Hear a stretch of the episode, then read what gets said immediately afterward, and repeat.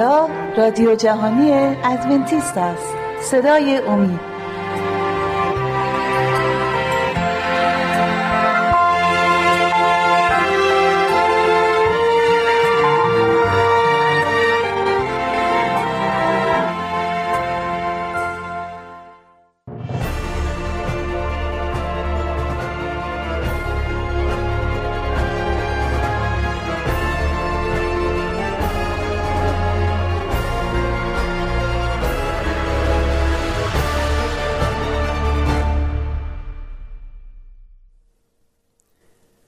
سلام گرم و صادقانه من به حضور بینندگان و شنوندگان عزیز برنامه‌مون که پای این برنامه صدای امید نشستند و بحث شیرین امروز رو میخوان با ما شریک باشن.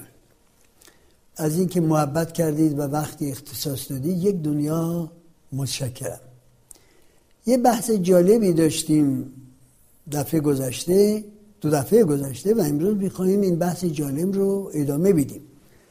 اگر خاطرتون هست گفتیم که یک پزشکی به عنوان شوخی به ما پند و اندرز میده که چگونه میتونیم مرگ زودرس رو استقبال کنیم و به جای اینکه بیاد به ما بگه که چه کارایی نکنیم که مرگ خیلی زود سراغمون بیاد، ایشون میگه چه کارهایی بکنیم که مرگ خیلی سریع سراغ ما بیاد.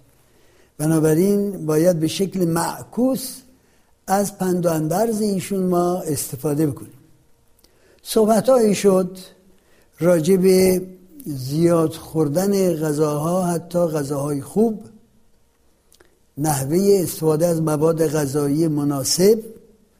یه صحبت‌هایی هم شد راجع به ورزش، لزوم ورزش مساعد و مناسب و مداوم و رسیدیم به مسئله بحث راجع به تدخین، کشیدن سیگار، مواد از مخدری که از طریق سیگار به بدن ما وارد میشه.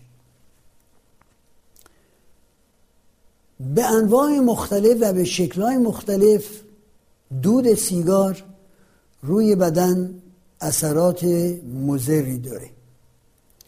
امروز در دنیای پزشکی ثابت شده و خیلی بارز موضوع که سیگار ایجاد سرطان میکنه. یعنی یکی از مولدین سرطان، کارسینوژن ها، مولدین سرطان، موادی است که در دود سیگار وجود داره. علاوه بر نیکوتین، دانشمندان چندین نوع مواد شیمیایی سمی رو که برای بدن مضر در دود سیگار کشف کردن و سیگار که از کنم که مجهزم به فیلتر هستش نمیتونه کاملا جلوگیری کنه از ورود این مواد مضر به بدنمون. چرا؟ چون که اگر بنا بود بتونه همه مواد مضر رو مانع بشه از ورود به بدنمون که ما دیگه سیگار نمیکشیدیم. سیگار احتیاج بدن برای موادی که ما بدن رو بهش عادت دادیم و اگر بنا باشه سیگاری اختراع بشه که همه مواد مضر سیگار رو از بین میبره، دیگه مردم سراغ سیگار هم نمیرن و اگر بخون سراغ سیگار نرن، این شرکت های بزرگی که شما رو از پولتون محروم میکنن با خرید سیگار و جیبای خودشون رو پر میکنن از درآمد فروش سیگار، ورشکست میشن. بنابراین ایجاب میکنه که اونها جوانها رو از سنین پایینتر به سیگار عادت بدن که درآمد بیشتری داشته باشن و درآمدشون مداوم باشه. پس ما انسانهای حکیمی که دل من میخواد از سلامتیمون محافظت کنیم و از مرگ زودرس جلوگیری کنیم، باید به فکر این باشیم که چگونه از این ابتلای به نیکوتین سیگار خودمون رو خلاصی بدیم. بزرگترین مشکل سیگار عرض کردم همین سرطان ریوی است و نه فقط سرطان ریه، بلکه گاهی اوقات سرطان لب، زبان، حنجره، نایجه ها تا ریه امکان داره ایجاد بشه به علت موادی که از طریق سیگار وارد بدن ما میشه. بنابراین عاقلانه است عزیزان من، عاقلانه است که ما سعی کنیم سیگار رو ترک کنیم. من صادقانه میگم که ترک کردنش کمی مشکله، ولی آنچنان مشکل نیست که انسانی با یک عظمت فکر و روح و اراده قوی نتونه کلک نیکوتین رو بکنه. برنامه هایی هست برای ترک سیگار که انشالله شما بتونید دسترسی بهش پیدا کنید و این برنامه ها به شما کمک خواهد کرد که سیگار رو ترک کنید. یه مقدار از ترک سیگار مشروط بر این است که بتونید موادی رو جانشینش بکنید، چون که سیگار یه مقدار مربوط به عادتی عادتی است که شما به وجود آوردید. این دست رفتن به جیب و در آوردن پاکت سیگار و تکون دادن سیگار ضد جعبه سیگار و گذاشتن بین لبها و روشن کردن یا کبریت و یا فندک برای کشیدن سیگار، تمام اینها یه مقدارش مربوط به اتکای روانی ما به این عادت هستش. یه مقدار اتکای کیمیایی است، شیمیایی است به موادی که در دود سیگار هست. یه مقدارش هم اتکا به اون عادتی است که ما در زندگیمون به وجود آوردیم و باید ببینیم اولا چگونه قطع کنیم استعمال سیگار رو و چگونه میتونیم عادتی را که وجود آوردیم جانشینش کنیم. برای مثال مثلا خبرایی که در برنامه‌های ترک سیگار شرکت دارن میگن که حتما باید بلافاصله که شما احساس احتیاج به سیگار میکنید یک لیوان آب میوه میل بفرمایید. همیشه یه مقدار آدامس داشته باشید که موقعی که احتیاج به سیگار حس میکنید آدامس بجوید. همیشه چندین نفس عمیق بکشید موقعی که احتیاج به سیگار براتون به وجود میاد. همیشه اگر فرصت دارید برید بیرون و چند قدم راه برید و نفسهای عمیق بکشید برای اینکه بتونید ریهاتون رو پر کنید از هوایی که اکسیژن کافی داره و مغزتون رو تجهیز کنید به اکسیژنی که در تصمیم گیری راسخ شما در قصد شما برای ترک سیگار کمک میکنه و کراراً به عنوان یک تغذیه فکری تکرار کنید این جمله رو: من ترک سیگار رو انتخاب میکنم. این تکرار این تصمیم از لحاظ روانی به شما کمک میکنه که موقعی که احتیاج کشیدن سیگار براتون به وجود میاد چگونه ممانعت بکنید، جلوگیری کنید از این عمل. و اگر براتون امکان داشته باشه دوستی رو پیدا کنید که ایشون هم مشتاق به ترک سیگار هست و بنابراین خلال روز با این دوستتون در تماس باشید و همدیگر رو تشویق بکنید و با تشویق همدیگه ببینید تا چه حد میتونید خودتون رو از این عادت مضر نجات بدید. حتی بعضی از خبرها پیشنهاد میکنن که برای اینکه بتونید از دود سیگار و عادتی که این دود سیگار براتون به وجود آورده نجات پیدا کنید، پرده های اتاق نشیمنتون رو حداقل بشورید و سر جاش بذارید که این دود سیگار از پرده های اتاق بیرون میشه.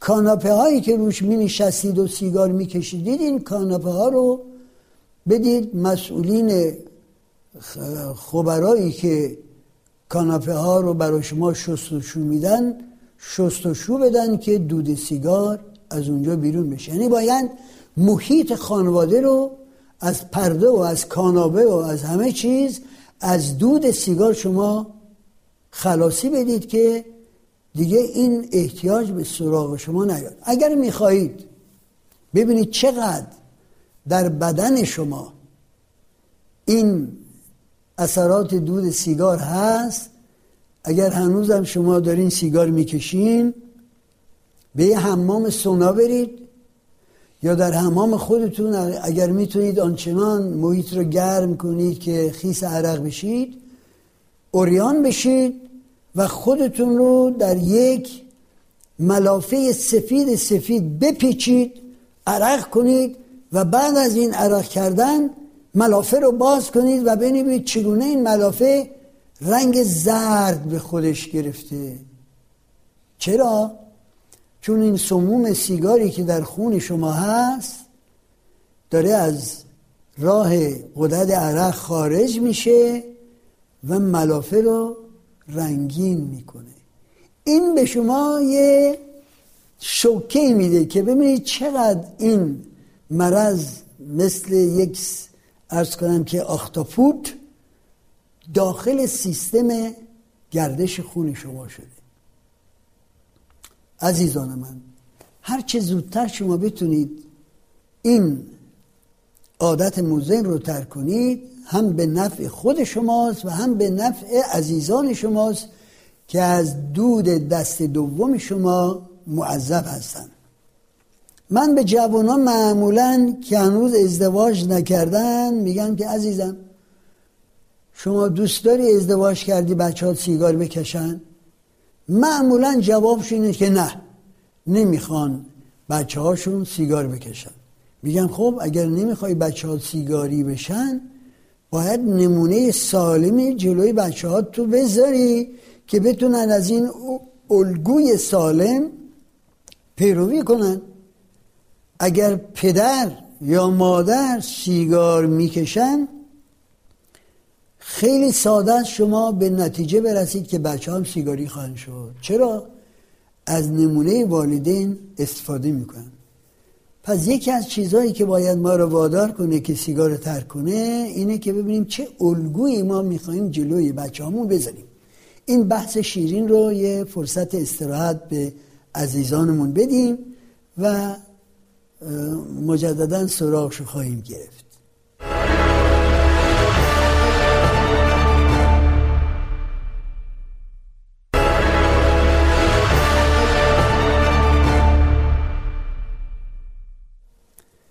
بله عزیزان من، این بحث ها شیرینه به این دلیل که نه فقط ما باید از سلامتی خودمون حفاظت بکنیم، این مسئولیتی است که آفریدگار به ما داده، بلکه اون احساس مسئولیت که نسبت به فرزندانمون، قوم و خویشامون، مردمی که حول و حوش ما کار میکنن، زندگی میکنن، مسئولیت رو حس بکنیم و اونها رو از خطراتی که ممکنه از دود دست دوم سیگار براشون ایجاد بشه حفظ بکنیم. اگر این احساس مسئولیت رو نداشته باشیم، خب ممکنه بگیم من حاکم بر زندگی خودم و بدن خودم هستم و دلم هر طوری که میخواد با بدنم چیکار میکنم رفتار میکنم. نه جانم، نه عزیز من، مسئولیت تو فقط با حفظ بدن خودت منتهی نمیشه. شما در یک اجتماعی، در یک جامعه‌ای زندگی میکنید و از افراد نزدیک خانواده‌تون تا افرادی که در اجتماع با شما سر و کار دارن در این مسئله گرفتارند. حتی در رستوران‌ها، امروز اکثر رستوران‌ها یه منطقه خاصی رو برای سیگاری اختصاص دادن. من به جرئت یه مطلبی رو در میان میذارن که شاید فکر کنید یه مقدار سنگدلی نشون میده. و این مطلبی که میخوام در میان بذارم اینه که اگر دولت‌های ما بیان مخارجی که برای رسیدگی به افرادی که عارضه‌های ناشی از اعتیاد به سیگار هست از خود انسان بخوان بپردازه، مردم یه مقدار خب حکیم‌تر میشن در مورد سیگار کشیدن. یعنی اگر من پیش پزشک پیش پزشک بخوام برم و تمام معالجاتی که برای معارضه هایی که از طریق سیگار برام به دست اومده مخارج رو از جیب خودم بپردازم و نه از طریق بیمه، شاید بهتر راجع به ترک سیگار فکر کنم تا اینکه مواردی که اکثر این مخارج رو یا دولت یا بیمه برای من میپردازه. شما حساب کنید یک جراحی بزرگی که بخوان یک غده سرطانی رو از شش خارج بکنن، اگر انسانی که سیگاریست و ثابت بشه که این غده سرطانی در نتیجه اعتیاد به سیگار هست، مجبورش کنن که تمام پول جراحی رو خودش بپردازه، خب مردم یه مقدار جدیتر میشن در مورد اینکه آیا باید سیگار بکشن یا ترک سیگار کنن. در صورت هدف من ناراحت کردن عزیزانمون نبود، ولی باید از امثال بسیار زیبای فارسی هم ما استفاده کنیم و بگیم که گاهی اوقات مصیبت هایی که ما باهاش دوچار میشیم ساخته و پرداخته دست خودمون هست و اگر اجتماع از ما انتظار داشته باشه که جریمه چنین مصیبت هایی که ساخته و پرداخته دست خودمون هست ما خودمون شخصا بپردازیم، شاید تصویر شکل دیگری به خودش میگیره. خیلی خوب، بریم سراغ اندرز چهارم جناب پزشک شوخ که به ما دستوراتی داده چطور میتونیم مرگ زودرس رو استقبال کنیم. ایشون میگه که از مشروبات الکلی استفاده بکنید. آیه‌ای که برای حضورتون خوندم که میگه انسان اگر به مشروبات الکلی فریفته بشه عاقل نیست. آیات متعددی دیگری در خود اندرزهای سلیمان حکیم هست و جای دیگر کتاب مقدس که میگه که نباید مشروب الکلی بخوریم.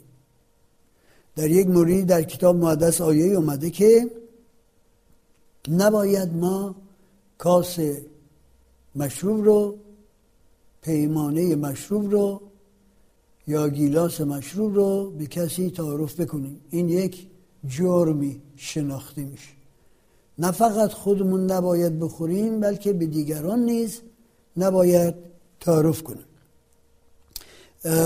مضراتی که مشروبات الکلی داره بحثی در این مورد قبلا شد، من در این مورد دوستان عزیز کوتاه میام. بریم سراغ نکته پنجم. نکته پنجم جناب دکتر پیشنهاد میکنه که اگر میخواهید که زندگیتون رو مزمحل کنید، خیلی فشرده و سخت کار کنید و زندگی پر استرس انتخاب کنید. کلمه استرس که امروز خیلی در دنیا به طور کلی کلمه آشنایی شده، در نه فقط محیط طبی بیمارستان ها و آسایشگاه بلکه در تمام مجامع استرس زیاد راجبش صحبت میشه که ما چه مضراتی چه صدمه هایی میتونیم از نقطه نظر استرس داشته باشیم. من کلمه استرس رو کما اینکه قبلا عرض کردم دوست دارم به جاش از کلمه تنگنا استفاده کنم. چرا؟ تنگنا یعنی انسان به جایی میرسه که مفری راه فراری نمیبینه. مشغله زیاد، کار زیاد، وقت کم، مشکلات آنچنان که انسان فکر میکنه چطور میتونم این مشکلات رو حل کنم.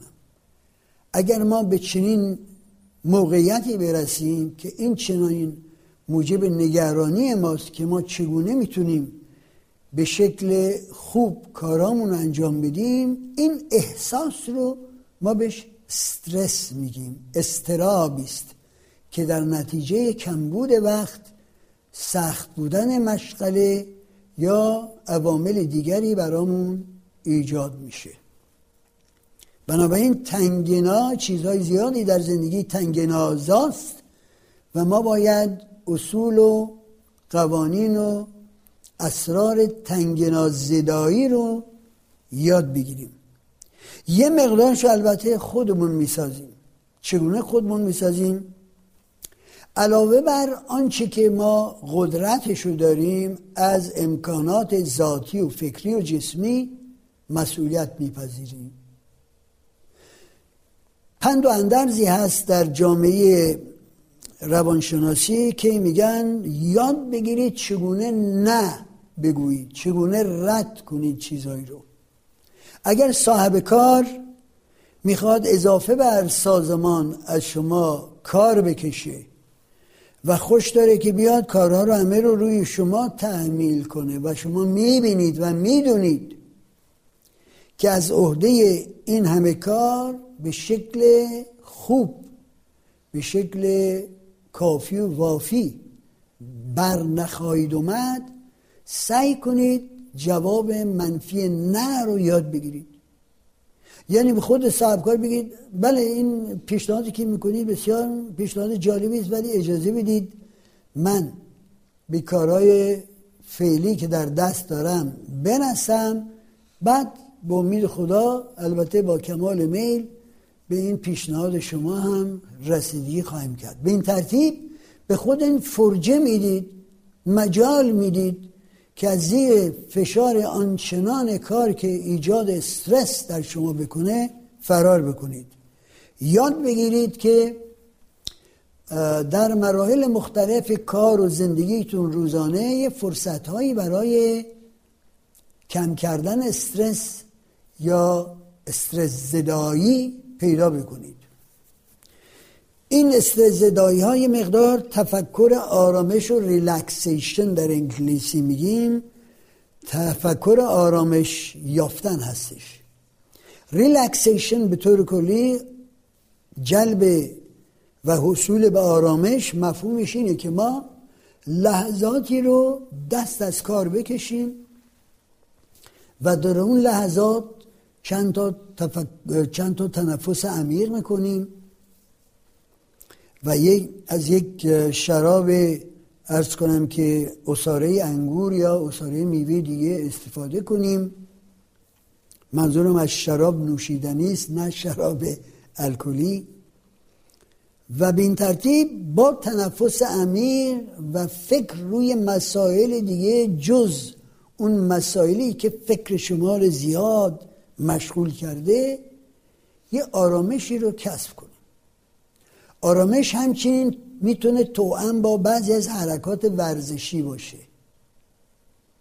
چند تا حرکت ورزشی به انضمام فکر رو از کار و از فشار کار آزاد کردن با چند تا تنفس عمیق، استفاده از یه مقدار میوه یا آب میوه در اون لحظه میتونه آرامش رو به انسان برگردونه.